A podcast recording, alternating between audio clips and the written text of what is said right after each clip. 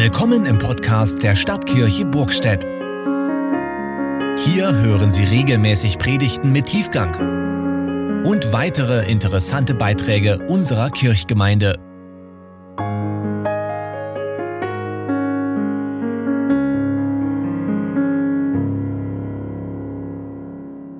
Liebe Gemeinde, gestern Vormittag besuchten meine Frau, unser Michael und ich einen Freund in Hausdorf. Hausdorf liegt etwas hinter Frankenberg.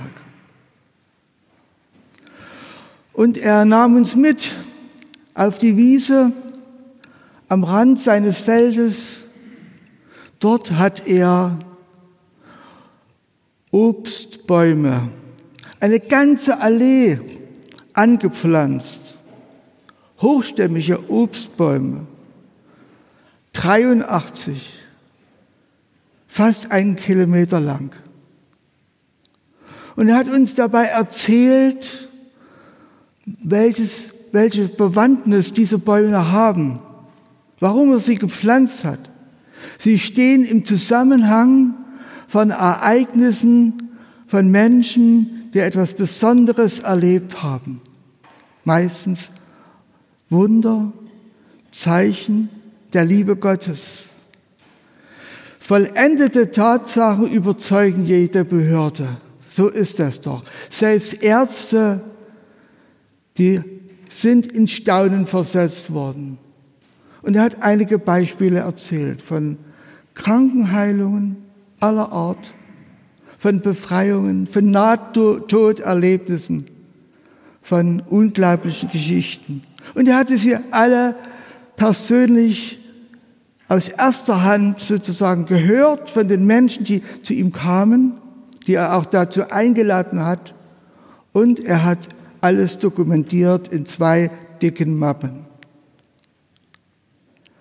Und am Schluss seiner Führung haben wir Gott gepriesen und gelobt für die Taten und Zeichen seiner Liebe, die er auch heute noch an uns tut.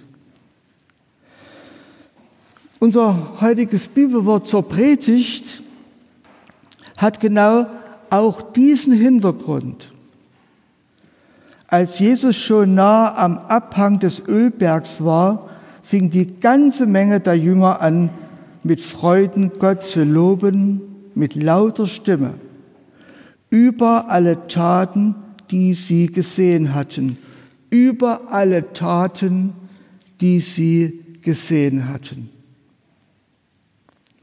Hier steht nicht eine Masse von Menschen, wie wir es aus der DDR-Zeiten noch kennen, am 1. Mai, nicht wahr? Oder wie wir es auch im Fernsehen sehen können von den bestellten Leuten in Nordkorea. Nein, die waren alle hier freiwillig Jesus gefolgt. Und sie haben mit eigenen Ohren gehört und mit eigenen Augen gesehen, was Gott getan hat. Und wir kennen diese Geschichten aus dem Neuen Testament. Zeichen und Wunder. Wir kennen sie. Wie Jesus proklamiert das Reich Gottes und wie er es demonstriert, sichtbar macht. Liebe Gemeinde, diese ganze Handlung spielt sich ab auf einem Berg, auf dem Ölberg. Und wir wissen, dass in der Bibel Berge Orte der Offenbarung Gottes sind. Und so hat auch Jesus am Ölberg geweissagt über Jerusalem. Und dort ist er auch zum Himmel gefahren und er wird auch dort wiederkommen. Und auch die Herzen dieser Menschen, die da versammelt waren, die Menge der Jünger steht hier, waren erfüllt von der Gegenwart des Herrn.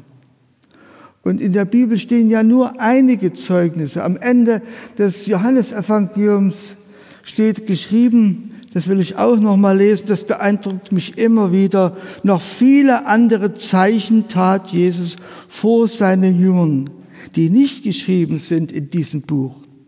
Diese aber sind geschrieben, damit ihr glaubt, dass Jesus Christus der Sohn Gottes ist und damit ihr durch den Glauben das Leben habt in seinem Namen. Und die Jünger sagen das nicht verschämt und hinter vorgehaltener Hand weiter, sondern sie sagen das laut halt heraus. Ich denke schon, dass sie auch gesungen haben. Gelobt sei der, da kommt, der König in dem Namen des Herrn. Gelobt sei der, da kommt, der König in dem Namen des Herrn. Sie wollten damit sagen, das ist der König unserer Herzen. Dieser Christus, das ist der Messias, den die Menschen im Alten Testament, die Propheten, vorausgesagt haben. Interessant ist der Satz, der hier noch steht, Friede sei im Himmel und Ehre in der Höhe. Wir kennen diesen Satz aus der Weihnachtsgeschichte noch ein bisschen anders. Da heißt es, Ehre sei Gott in der Höhe und Friede auf Erden. Und hier heißt Frieden im Himmel. Warum denn? Wir wissen alle, dass der irdische Frieden nicht viel taugt. Der Friede auf dieser Erde gehört zur gefallenen Schöpfung.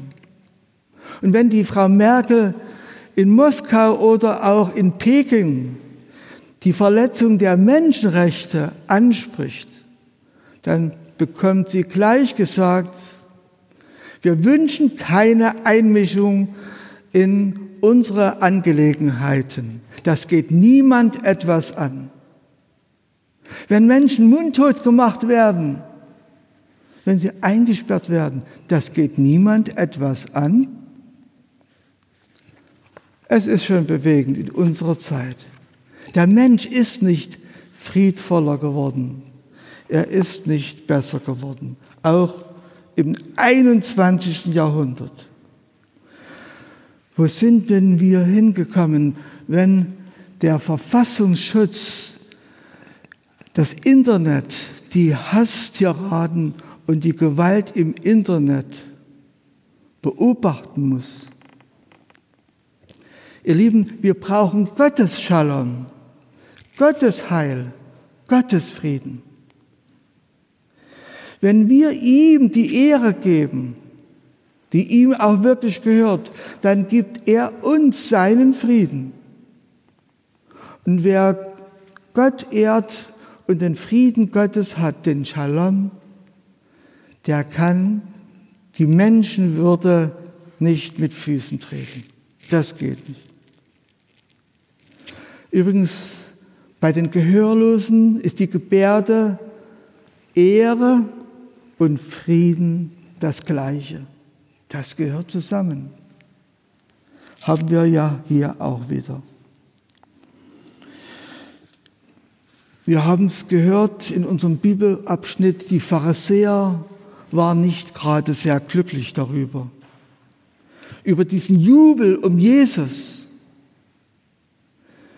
Und er sagt, oder sie sagen, Jesus, kannst du dir das nicht verbieten? Was die hier machen, das geht doch zu weit. Jesus sagt, nein, was die hier sagen und machen, das entspricht der Wahrheit. Das ist ja das, was sie gehört und gesehen haben, die großen Taten Gottes. Sonst müssten die Steine schreien, sagt Jesus. Ja, wir kennen solche schreienden Steine als Stolpersteine in manchen Städten in der Straße eingelassen. Sie schreien zum Himmel das Unrecht, das Menschen getan haben an unsere jüdischen Mitbürger im Dritten Reich.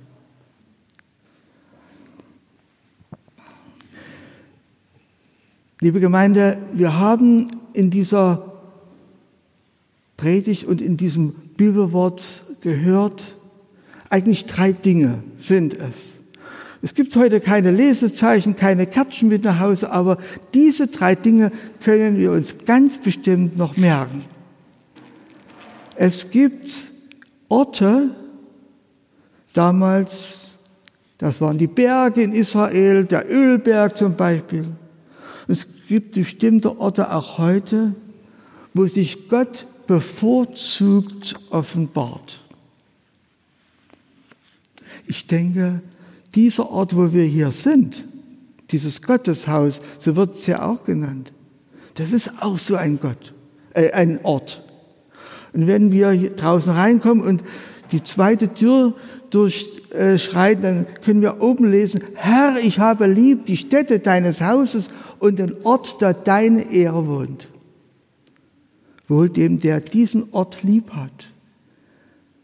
Er ist zwar aus Stein gebaut, mit Holz ausgekleidet. Aber hier ist Gottes Ehre. Und hier wird Gottes heiliges Wort verkündigt. Und wir feiern dann miteinander das heilige Abendmahl, die Gegenwart des auferstandenen Herrn. Und nach der Verheißung Jesus, wo 2 oder 3 versammelt sind, ist er mitten unter ihnen. Wir sind heute ein paar mehr als 2 oder 3. Er ist da. Und wir können ohne Segen nicht nach Hause gehen. Der Herr wird uns segnen. Für uns, für unsere Familie und für die anderen. Am Sonntag wie auch für den Alltag der Woche. Das erste, der Ort des Segens. Auch unsere Kirche ist so etwas. Und zweitens, Zeichen und Wunder geschehen mehr, als wir sie registrieren und wahrnehmen. Da gibt es Engel, die uns bewahren unterwegs im Straßenverkehr oder wo auch immer. Und wir sollten, wenn wir solche kleinen Dinge in der Woche erleben, und ich erlebe jede Woche einige solche Zeichen und Wunder Gottes, wo ich erkenne, da ist Gott da. Sonst würde ich jetzt nicht mehr leben. Dann sollten wir sie weitererzählen als Zeugnis. Und je mehr wir sie weitererzählen, desto mehr wird Dankbarkeit in uns wach. Oder wir schreiben sie auch mal auf. Ich führe ein Tagebuch der Dankbarkeit.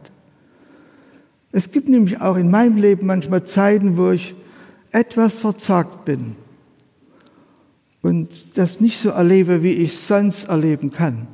Und da gucke ich dann in dieses Buch rein und mein Herz fängt an, sich zu freuen.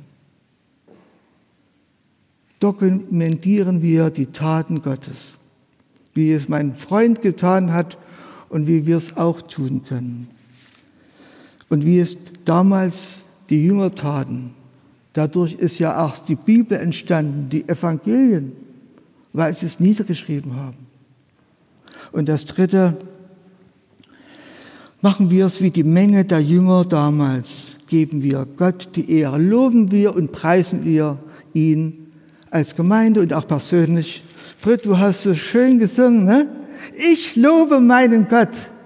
Das ist ein Zeugnis. Und du hast es aus dem Herzen gesprochen und gesungen. Wenn auch jetzt in diesem Jahr Kantate nicht so gefeiert werden kann, wie wir es gerne tun würden. Ohne Mundschutz, mit kräftigem Gemeindegesang. Aber wir freuen uns über diese Orgel, die nun wieder erklingt und dass es Solosänger gibt, die uns aus dem Herzen sprechen. Singt und spielt den Herrn in euren Herzen. Das ist doch noch wichtiger, dass wir unser Herz dem Herrn zuwenden. Ich möchte diese 3 Dinge noch einmal unterstreichen. Unsere Kirche ist ganz wichtig. Natürlich auch die anderen Häuser die Freikirchen, die Landeskirchengemeinschaft, die Elbe-Geröder-Gemeinschaft, ohne Frage. Da gibt es keinen Unterschied. Zweitens ist wichtig, dass wir festhalten, wenn der Herr zu uns gesprochen hat, dass wir es niederschreiben, dass wir es bezeugen, weitergeben, wie die Jünger damals es taten. Auch wenn es manchen nicht gefällt und Anstoß erregt. Ich mache es gerne. Und das Dritte, der Lobpreis, der darf nicht zu kurz kommen. Im Danken und Loben Gottes gibt es kein Übermaß. Und der Friede Gottes, der höher ist als alle Vernunft, er bewahre unsere Herzen und Sinne. In Jesus Christus. Amen.